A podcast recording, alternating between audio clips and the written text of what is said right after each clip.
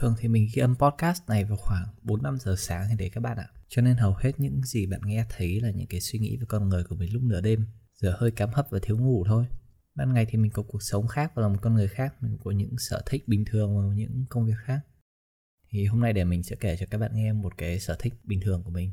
Dù sao thì cũng khá là cool khi mình có một con người khác vào buổi đêm mà chỉ có mình và các bạn biết. Một nhóm nhỏ những người mà lắng nghe podcast của mình thôi. Tại sao các bạn lại nghe podcast của mình nhỉ? Mình chỉ là một thằng ngồi nói lên tha lên thuyên những cái điều linh tinh thôi mà. Ok, cái sở thích mình muốn nói đầu tiên hôm nay đấy là về quay phim và chụp ảnh. Thì những năm cấp 2, cấp 3 của mình thì mình không có ấn tượng gì mấy, mình chỉ là một thằng học sinh bình thường thôi, mỗi ngày đều đi xe buýt đi học mỗi ngày, tới tối về ngủ xong sáng dậy lại đi học. Nhà mình vẫn muốn mình theo đuổi ngành y, mặc dù mình học tốt lắm. Thật ra mình không đủ điểm cho những cái ngành đòi hỏi quá cao giống như là bác sĩ đa khoa hay là bác sĩ chuyên ngành gì đâu nhưng mà thật ra thì vẫn đủ điểm để học những ngành dưới giống như là xét nghiệm hay những ngành liên quan tới y học ấy. Đến năm 18 tuổi thì mình có được đi học ở nước ngoài. Trong thời gian đấy thì mình đã đủ thời gian để tìm hiểu xem bản thân là mình thật sự thích gì và mình muốn làm gì. Mình được tiếp cận với khá nhiều bộ môn mới. Mình có đăng ký một vài lớp giống như là lớp học sáng tạo này, lớp học team building, lớp quay phim, lớp viết kịch bản, lớp tập thể dục thể thao, lớp học về văn hóa, trao đổi giữa các nước trường có rất nhiều lớp khác mà vô cùng hay, giống như là học viết báo này, học về tôn giáo chính trị, học về art, như là làm từ đất sét hoặc là vẽ tranh, học hát hò. Thì mình chỉ cảm thấy khá thích những thứ liên quan tới phim thôi. Thứ nhất, lý do mình cũng đã kể rồi, đấy là ông thầy khá là đẹp trai và nhìn khá là khôn ngầu ấy. Với lại trước đây thì mình xem phim bình thường, mình cũng không nghĩ là phim nó phức tạp như vậy. Nhưng mà khi bắt đầu tìm hiểu thêm về những cái việc liên quan tới làm phim, mình biết nó có rất là nhiều công đoạn và quy trình khác nhau sau khi về Việt Nam thì mình cũng có tham gia một vài dự án làm phim nho nhỏ. Lần lớn nhất là mình nhớ không nhầm thì có một quản lý của một anh ca sĩ này, ca sĩ cũng khá là nổi tiếng, cũng phải hạng A trong showbiz Việt Nam đấy. Có nhắn tin mình hợp tác làm cái MV nho nhỏ. Hồi đấy thì anh này cũng mới nổi lên thôi. Thì sau đó mình cũng không nhớ vì một lý do nào đấy mà mình không làm với ca sĩ đấy nữa. Rồi mình cũng mất dần hứng thú với cái việc quay phim luôn. Thì bẵng đi một thời gian đến năm 20 tuổi thì mẹ mình có cho mình tiền để đi mua một cái máy ảnh mình đi mua một cái máy gọi là Sony A6000 thì bây giờ Sony thì nó nổi tiếng và cũng là một trong những hãng máy ảnh khá là lớn rồi nhưng mà hồi đấy thì bạn chưa có quá nhiều lựa chọn cho máy ảnh mirrorless như bây giờ đâu. Chỉ có máy A6000 là xịn nhất rồi trong cái dòng crop của Sony ấy. Dưới nó thì có Nex 5, Nex 6, Nex 7, Nex 7A, Nex 7N thì đây full frame thì hồi đấy mới chỉ có A7 này, A7R với A7S là hết rồi. Hồi đấy các anh em chụp ảnh nói chung còn khinh mirrorless vẽ lúa ấy, khi mà người ta bảo là mirrorless chúng mày không có tương lai đâu. Các chị em này chỉ thích máy to máy bự thôi. Mirrorless thì pin yếu lắm để thế này thế kia. Như các bạn thấy bây giờ thì đa số mọi người đều chuyển qua mirrorless vì cái tính gọn nhẹ của nó và những cái công nghệ mới được áp dụng trong cái mirrorless này. Mình cũng là người đi trước tương lai đấy chứ. Thì vòng đời máy của mình cũng khá là ngắn. Không lâu sau đấy thì mình có mua một cái Canon M5 cũng là một chiếc máy mirrorless khác mình biết cái máy này qua một lần đi ra mắt máy này xong mình có được giải thưởng một cái gì đấy mình cũng quên rồi. Thì sau đấy mình có mua cái chiếc máy này. À, thì từ từ trước khi đi sâu vào trong cái phần máy ảnh thì mình sẽ giải thích một chút cho các bạn nào chưa tìm hiểu sâu về máy ảnh là gì. Thì máy ảnh ống kính rời là những cái máy ảnh bạn hay thấy ngoài đường mà các bác chụp hoặc là những người bỏ tiền nó mua máy ảnh ấy thì đa số người ta sẽ đi mua một cái máy ảnh ống kính rời. Nó sẽ bao gồm một phần là phần thân máy là cái phần người ta cầm vào và phần ống kính là phần bao gồm những cái chiếc kính bên trong để đưa ánh sáng vào trong máy để chiếc máy ghi lại. Trong thân máy thì nó có một cái quan trọng nhất, nó gọi là cái cảm biến. Cảm biến là nơi sẽ thu lại tất cả những ánh sáng đi qua ống kính để rồi lưu lại vào thẻ nhớ. Cái cảm biến thì càng to thì máy sẽ càng đắt ống kính cũng đắt theo, nhưng bù lại thì chất lượng ảnh sẽ đẹp hơn rất là nhiều. Đấy là lý do tại sao những chiếc máy chụp ảnh chuyên nghiệp như thế sẽ cho ảnh chất lượng rất là cao so với lại những chiếc điện thoại. Bởi vì những chiếc máy ảnh như thế thì cảm biến nó rất là lớn. Bạn có thể sử dụng những chiếc máy ảnh như vậy để chụp poster này, hoặc là chụp quảng cáo bạn không thể làm điều đấy với chiếc điện thoại được. Tuy nhiên thì với công nghệ hiện tại bây giờ thì chiếc điện thoại cũng khá đủ để cho bạn chụp ảnh up instagram mỗi ngày rồi. Thì đấy là chúng mình vừa nói về máy ảnh ống kính rời. Ngoài máy ảnh ống kính rời ra thì còn một cái gọi là máy ảnh compact, là thứ mình đã dành nhiều thời gian và công sức hơn cho. Thì những chiếc máy ảnh compact này thì bạn nhớ đầu những năm 2000 mà khi bố mẹ bạn nói đi mua chiếc máy ảnh thì hồi đấy Casio này hay Canon có những chiếc máy ảnh mà có ống kính thò ra thụt vào ấy. Mỗi lần bạn bấm nút bật lên cái là ống kính đó xong nó thò ra một cục. Xong mỗi khi bạn tắt máy ảnh là nó nó lại thu vào trong cái máy. Cái đấy là máy ảnh compact. Những chiếc máy ảnh đấy thì cảm biến nó rất là bé. Nó khá là bé, nó không khác điện thoại là bao nhiêu. Nhưng bù lại một cái là nó rất là rẻ tiền. Tuy nhiên thì trong dòng compact có một vài chiếc máy thuộc vào dòng cao cấp. Cảm biến nó lớn, không khác gì những chiếc máy ảnh ống kính rời cả. Và những nhà sản xuất sản xuất nó ra thì không khác thì bạn mua một chiếc máy ảnh đắt tiền.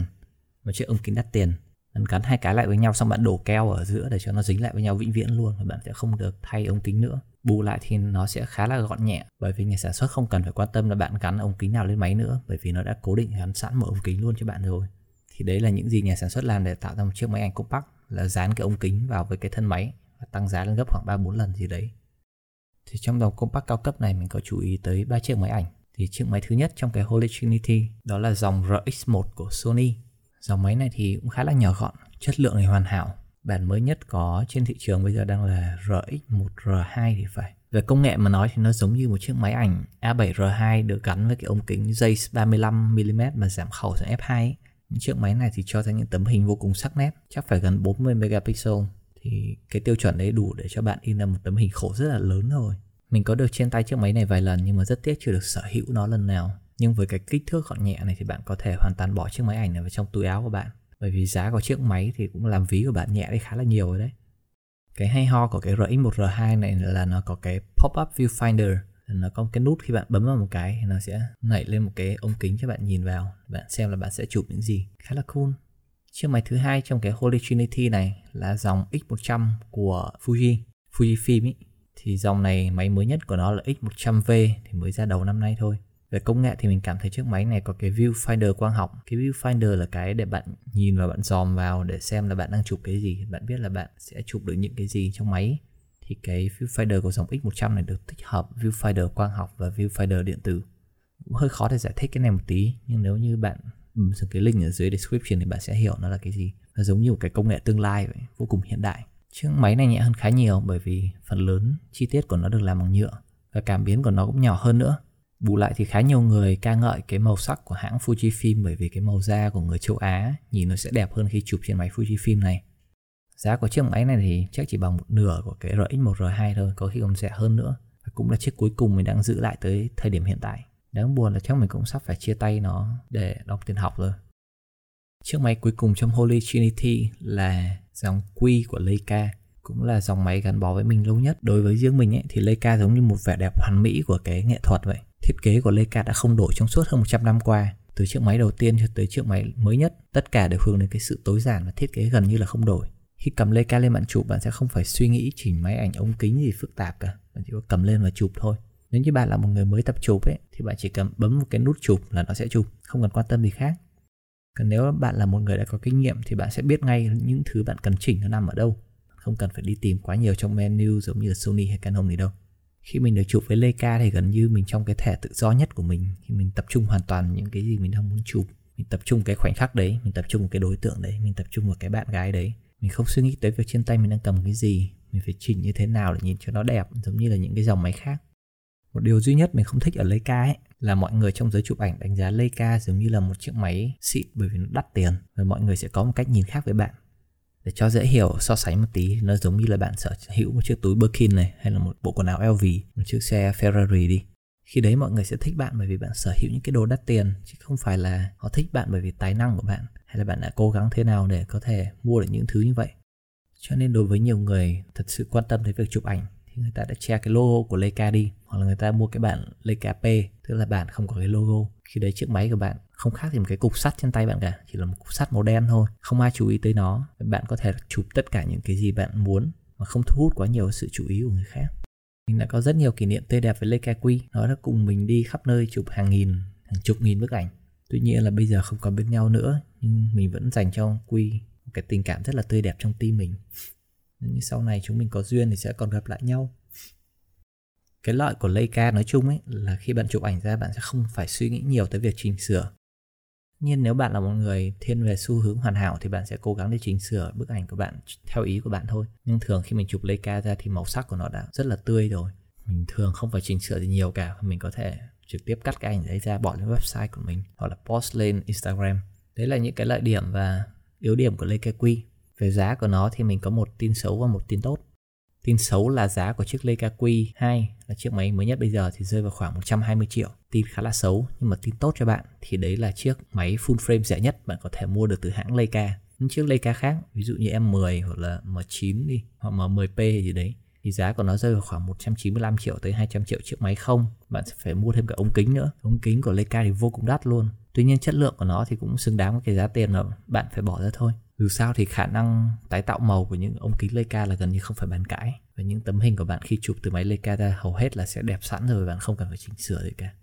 Mình biết một vài người chụp ảnh thì người ta chuyên chụp những chiếc hình với Leica thôi. Có một anh tên là Louis Fu, anh ấy chỉ chụp những chiếc hình cưới với Leica vô cùng đẹp. Bạn có thể tìm Facebook của anh này để xem thử những tấm hình cưới của anh ấy chụp rất là đẹp.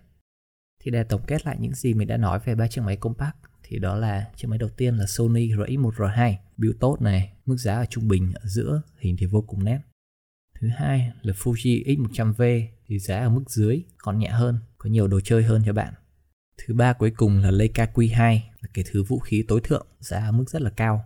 Ngoài ra thì cũng có nhiều hãng khác muốn lom dom nhảy vào chơi cuộc chơi compact cao cấp lắm, giống như là Canon hay là Pentax. Nhưng theo mình đáng chú ý nhất thì chỉ có chiếc Zeiss ZX1 là một đối thủ xứng đáng để cạnh tranh với ba chiếc máy trên thôi. Chiếc máy này thì gần như một bản sao của Sony, nhưng mà nó có tích hợp sẵn Lightroom ở trong máy luôn thì bạn có thể sửa ảnh ngay trên máy ảnh và sau đấy có thể chuyển qua điện thoại để up hình lên bất cứ đâu bạn muốn và có vẻ còn khá lâu thì chiếc máy này mới ra mắt được. Mình sẽ để link sản phẩm của từng cái một ở bên dưới description nếu như bạn muốn bước vào con đường chụp hình compact giống mình. Tuy nhiên mình không khuyến khích nếu như bạn chưa có kinh nghiệm về chụp hình qua nha. Còn nếu như bạn đã có kinh nghiệm về chụp hình qua một tí rồi và bạn muốn mua một chiếc máy ảnh gọn nhẹ bỏ vào trong túi, một sự nâng cấp đáng giá từ chiếc điện thoại di động của bạn thì bạn có thể tham khảo những cái link ở bên dưới. Tất cả những cái trên đều là suy nghĩ cá nhân của mình thôi.